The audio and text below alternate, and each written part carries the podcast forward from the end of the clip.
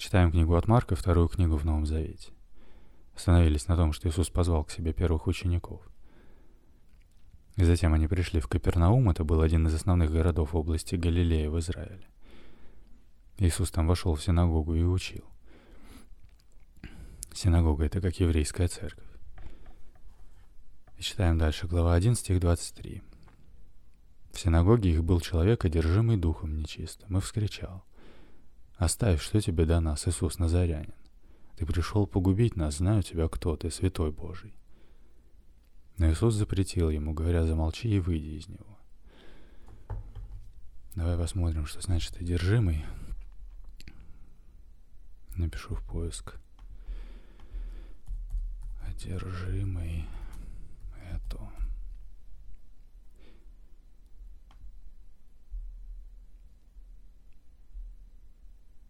Одержимость, частичное или полное подчинение разума человека чему-то, какой-либо мысли или желанию. Интересно. Согласно представлениям некоторых религий, одержимость — это состояние, в котором человек подчинен одному или нескольким демонам или бесам. В Ветхом Завете термин «беснование» не употребляется, а используется понятие «одержимость», которое относится как к каким-то страстям, так и к неизвестным явлениям из духовно-психической сферы. То есть то, что в Новом Завете называется беснование, в Ветхом Завете так не называется, а называется одержимость.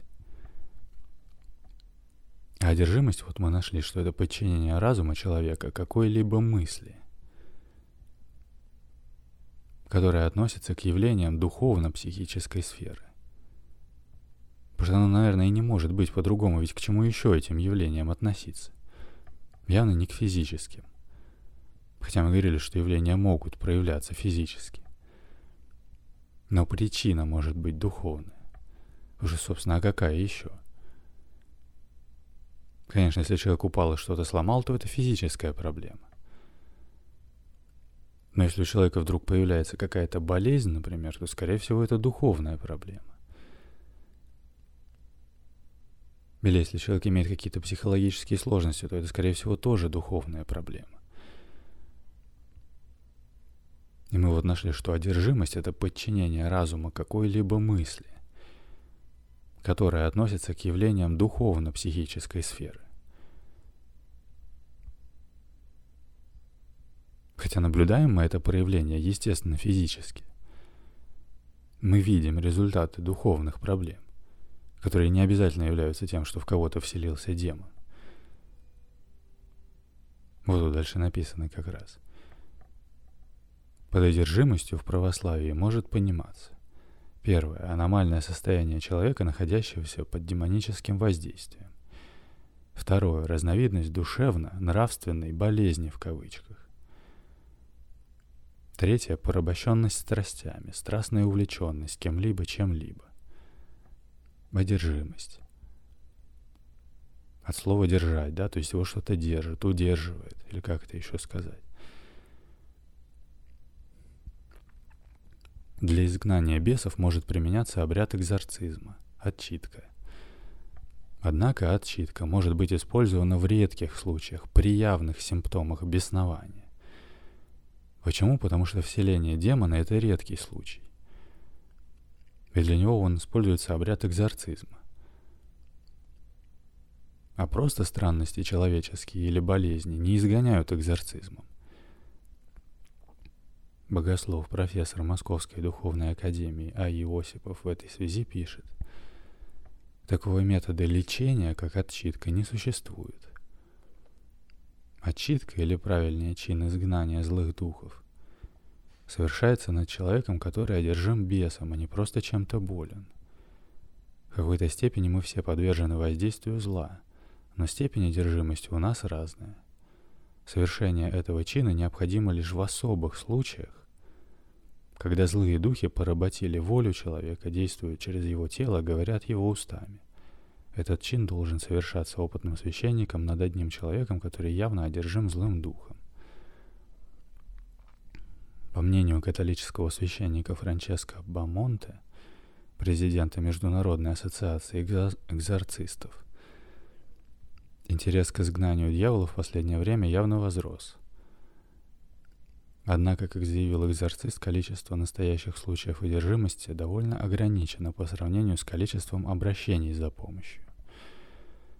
Среди обращающихся к духовенству много тех, кто просто потеряли веру или перепутали медицинские проблемы с духовными. Тут, кстати, интересно, он с одной стороны говорит, что есть явная разница между медицинской проблемой и духовной проблемой. Но с другой стороны, он говорит это, видимо, с позиции, что все болезни — это проблемы медицинские и не касаются изгнания духов. И он вроде и прав, что они не касаются вселения демонов, но в то же время и физическими их тоже назвать нельзя. Иначе это выглядело бы как, ну я не знаю, взять, допустим, машину какую-нибудь, автомобиль, и представить, что это механический организм. И вот у него есть водитель, как душа машины, как дух машины, как живая личность, которая автомобилем управляет. И у кого-то вещи, которыми он пользуется в хорошем состоянии, служат долго и не ломаются. А у кого-то все ломается постоянно, и состояние этих предметов ужасное. Вот можно ли сказать, что это проблема механиков? В смысле автомехаников, которые чинят. Ну как бы и да, они чинят машину. Только это не помогает особо, завтра этот человек привозит ее опять чинить. Что состояние самого человека не улучшилось. И он по-прежнему имеет проблемы с машиной. И она по-прежнему в ужасном состоянии. Как-то вот так примерно я бы это выразил. И вот мы считаем, что в синагоге их был человек, одержимый духом нечистым. И вскричал, «Оставь, что тебе до нас, Иисус Назарянин? Ты пришел погубить нас, знаю тебя, кто ты, святой Божий. Но Иисус запретил ему, говоря, замолчи и выйди из него. Немножко странно, потому что мы читали что-то подобное в книге от Матфея. В первой книге в Новом Завете. Там тоже был одержимый, который кричал, что тебе до нас, Сын Божий. Только это было при других обстоятельствах. Но получается, Иисус пришел в синагогу и учил – а там был почему-то кто-то одержимый в синагоге. И он закричал, мол, что тебе до нас, Иисус, Назарянин?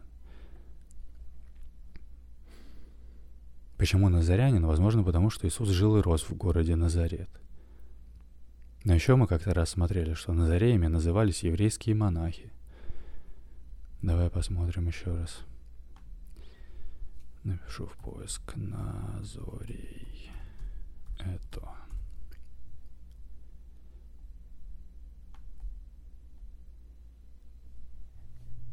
Назарей. От иврита Назир, посвященный Богу. Человек, принявший обет воздерживаться от употребления вина, не стричь волос и не прикасаться к умершим. Степень святости Назарея приближается к святости первосвященника. Назареем в Евангелии называется Иисус Христос – в других местах Нового Завета и у первых христиан также есть другие упоминания о Назарействе. Наиболее известным из Назареев был Иоанн Креститель, который не пил вина и вел крайне аскетический образ жизни в пустыне. Постепенно практика назарейства вышла из употребления, и в средние века не встречается упоминания о назареях, а слово «назир» стало обозначать монаха в применении к другим религиям. Термин используется также иногда в значении «назарянин», житель города Назарета, города в Галилее на севере Израиля. Здесь, согласно Евангелию, прошли детство и юность Иисуса Христа. Из-за этого его называли назаретянином или хан Ноцри, то есть житель города Нацрат – Согласно одной из теорий, название Нацрат происходит от еврейского существительного, существительного «нецер», означающего «ветвь». Нецер не является общепринятым еврейским словом для обозначения ветви, но оно понималось как мессианский титул, основанный на словах пророка Исаи, и произойдет отрасль от корня Есеева, и ветвь произрастет от корня его. В Библии есть книга пророка Исаия, я так понимаю, написано, что Христос произойдет от корня Есеева. И город Назарет назван по слову, которое использовалось в этом стихе. Давай посмотрим. Напишу в поиск. От корня Иесеева.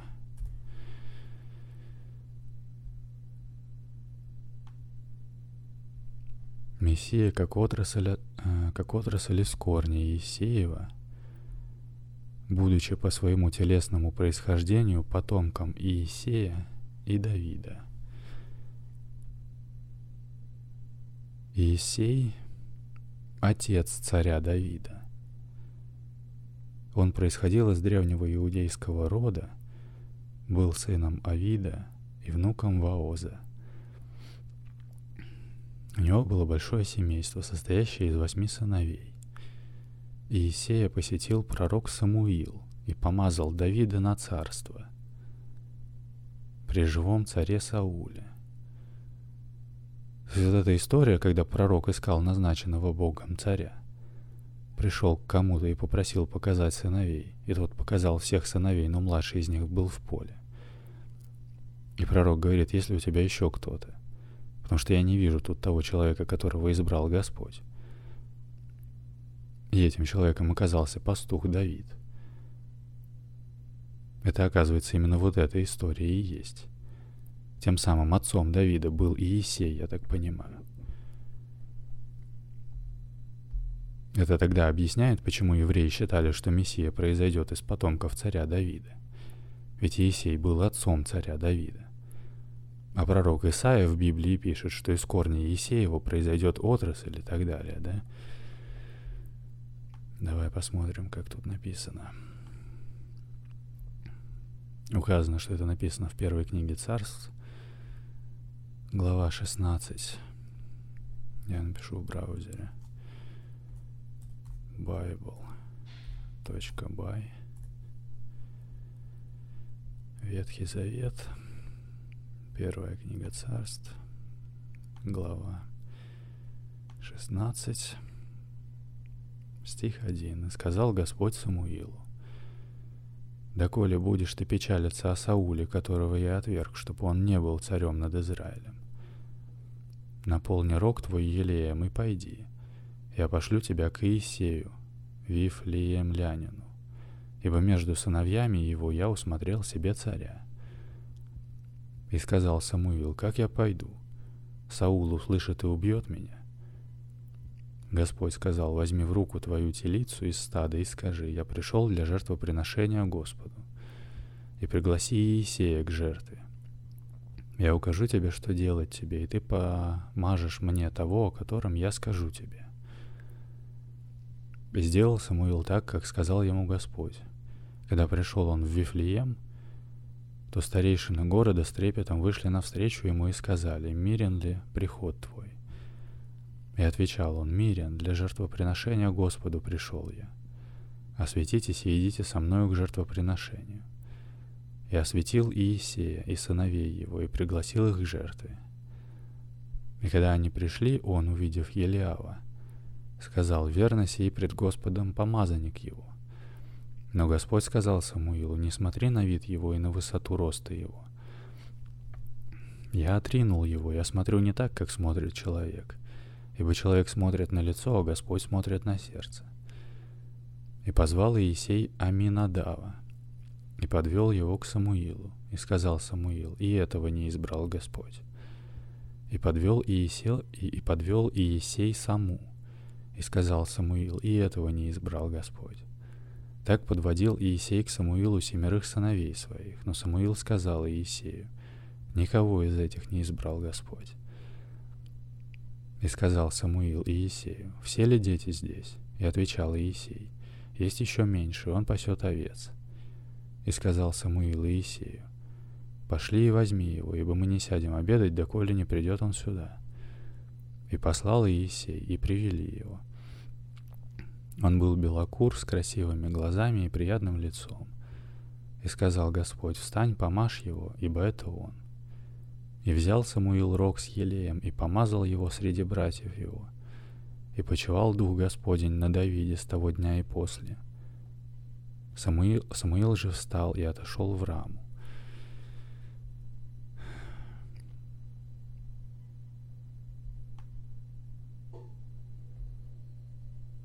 И вот мы читаем, согласно пророку Исаии, из потомков Иисея должен был, приз... должен был произойти Мессия.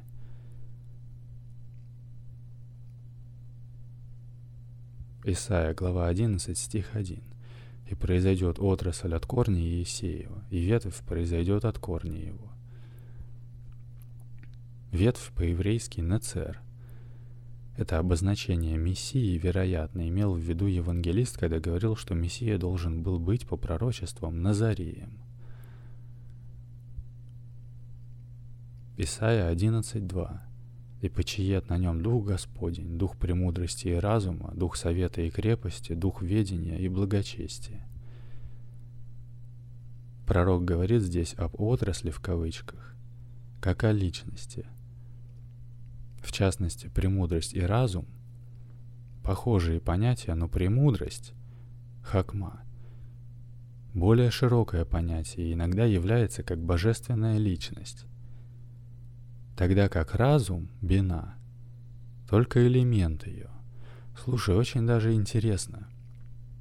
Потому что мы разбирались, что в еврейском учении есть такое понятие, как древо жизни или древо сферот. И самый верхний уровень жизни называется кетер или корона. А сразу ниже его идут два уровня, которые называются бина, что означает разум, ум, мысль, и хакма, что означает «премудрость».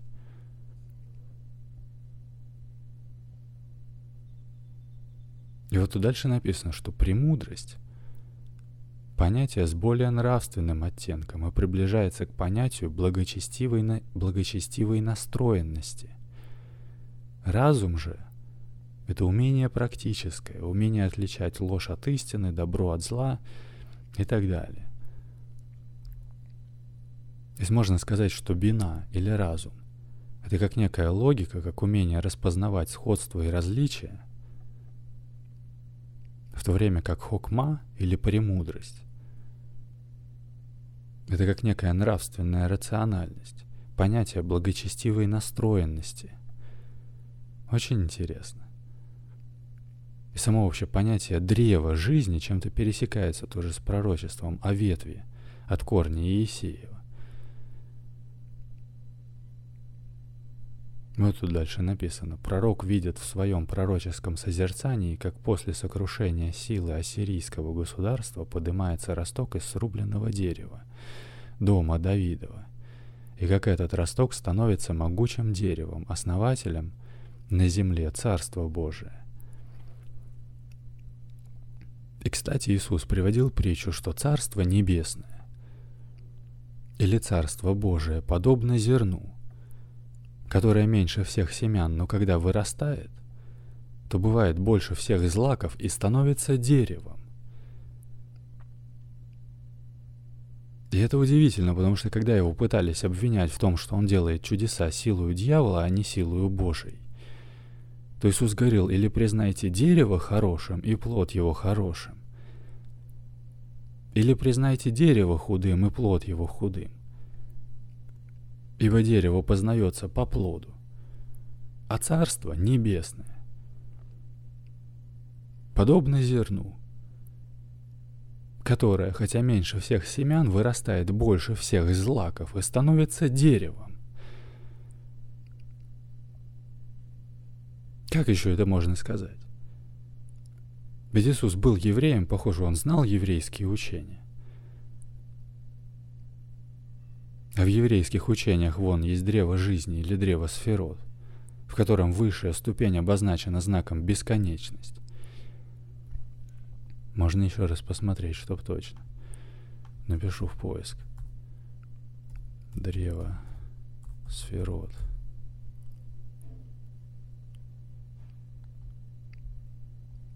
Сферот – 10 стадий, образующих царство проявления Бога. Древо жизни иллюстрирует совокупность сферот, проявившихся в иерархическом порядке в процессе сотворения мироздания и развертывания вселенского бытия. рассматриваемую как динамическое единство, в котором проявляется активность Бога. И мы говорили, что в еврейском учении Царству Небесному соответствует понятие гмар-тикун, что означает конечное исправление, или состояние, при котором самая низшая точка творения достигает того же состояния, что и самое высшее. Полное слияние с Творцом.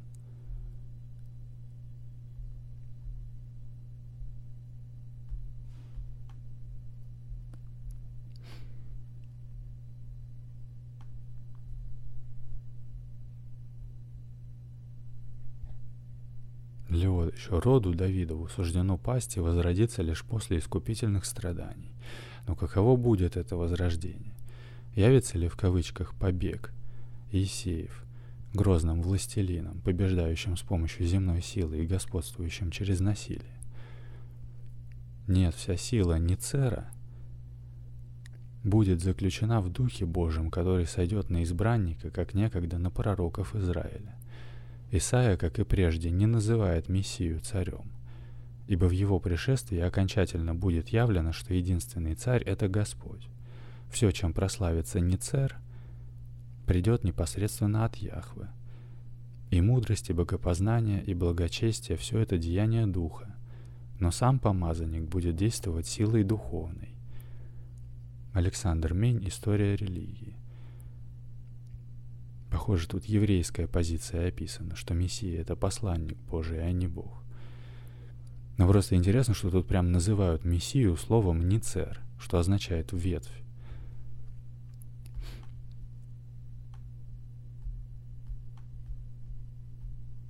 А мы вон нашли, что детство и юность Иисуса Христа прошли в городе Назарет —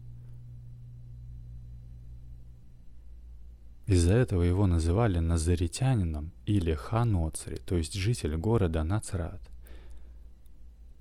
Согласно одной из теорий, название Нацрат происходит от еврейского существительного «нецер», означающего «ветвь». Слово «нецер» не является общепринятым еврейским словом для обозначения ветви, но оно понималось как мессианский титул, основанный на словах пророка Исаи и произойдет отрасль от корня Есеева, и ветвь произрастет от корня его. В таком случае вообще получалось бы очень символично то, что Иисус жил и рос в городе Назарете. Потому сам город назван по названию Нецер, по пророчеству о нем самом. Но, видимо, все-таки в этом смысле ему тут говорят «Знаю тебя, Иисус Назарянин». Ты пришел погубить нас. Я, правда, если сейчас не совсем понимаю, что значит пришел погубить нас, если это говорит дух нечистый. Можно посмотреть, напишу в поиск. Погубить это.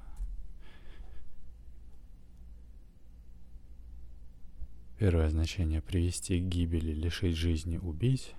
Второе значение — уничтожить, истребить, испортить сделать негодным что-либо. Третье значение переносное. Бесполезно бесцельно истратить, силы, жизни и тому подобное. Кстати, вспоминается место, где сказано, что дьявол пришел украсть, убить и погубить. Потому что, наверное, есть разница между убить и погубить. Давай посмотрим. Убить и погубить. Разница. Убить — это лишить кого-то жизни. Погубить — это уничтожить кого-то. Не обязательно убить. Можно погубить морально. Интересно. Давай посмотрим еще варианты переводов. Тут на bible.by. Я открою в Новом Завете книгу от Марка. Глава 1, стих 24. Если нажать, тут можно посмотреть варианты переводов. Например, что ты хочешь от нас, Иисус из Назарета? Ты пришел, чтобы погубить нас? Я знаю, кто ты такой.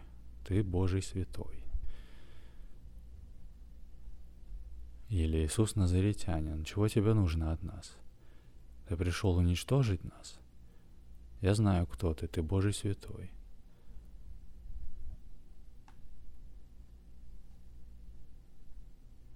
Или дословно.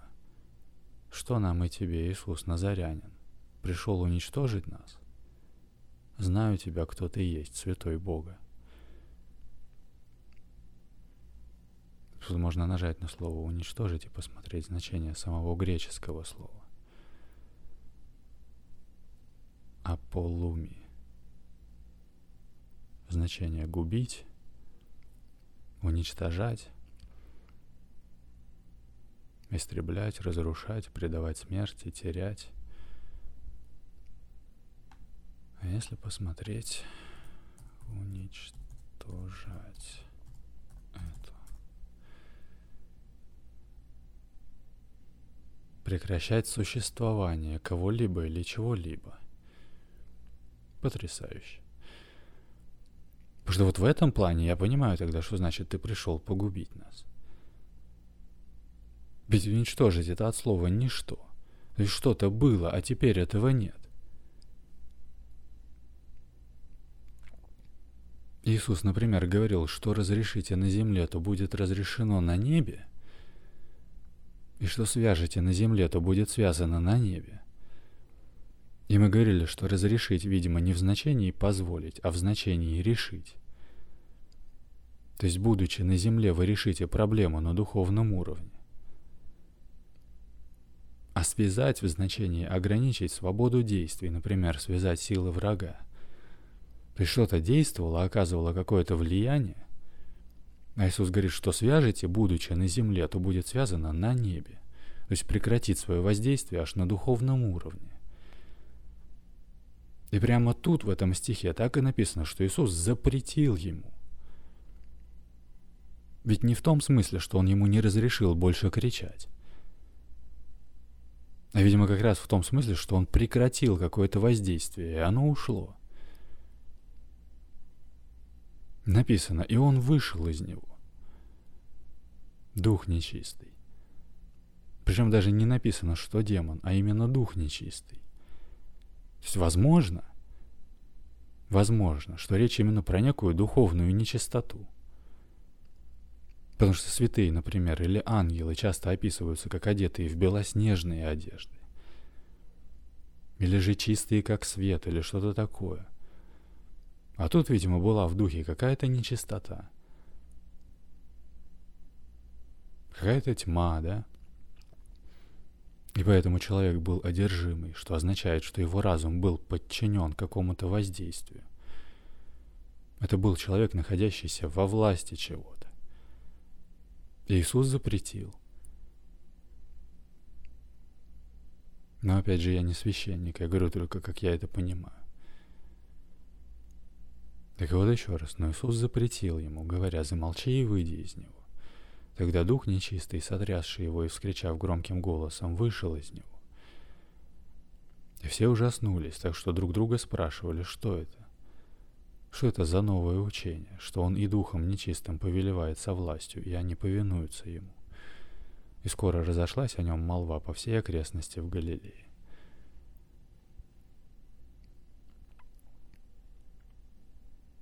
То есть интересно, что люди говорят, что это за новое учение,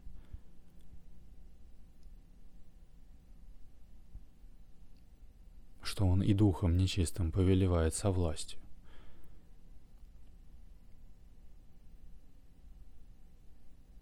И разошлась о нем молва по всей окрестности в Галилее. Давай сейчас сделаем перерыв, продолжим в следующий раз. Сохрани себе это подкаст «Новый завет для пытливых». И помните, что тьма — это просто отсутствие света. И она может только делать так, чтобы вы сами в себе решили источник света притушить. И получается, нужно лишь только не тухнуть. Бог любит вас.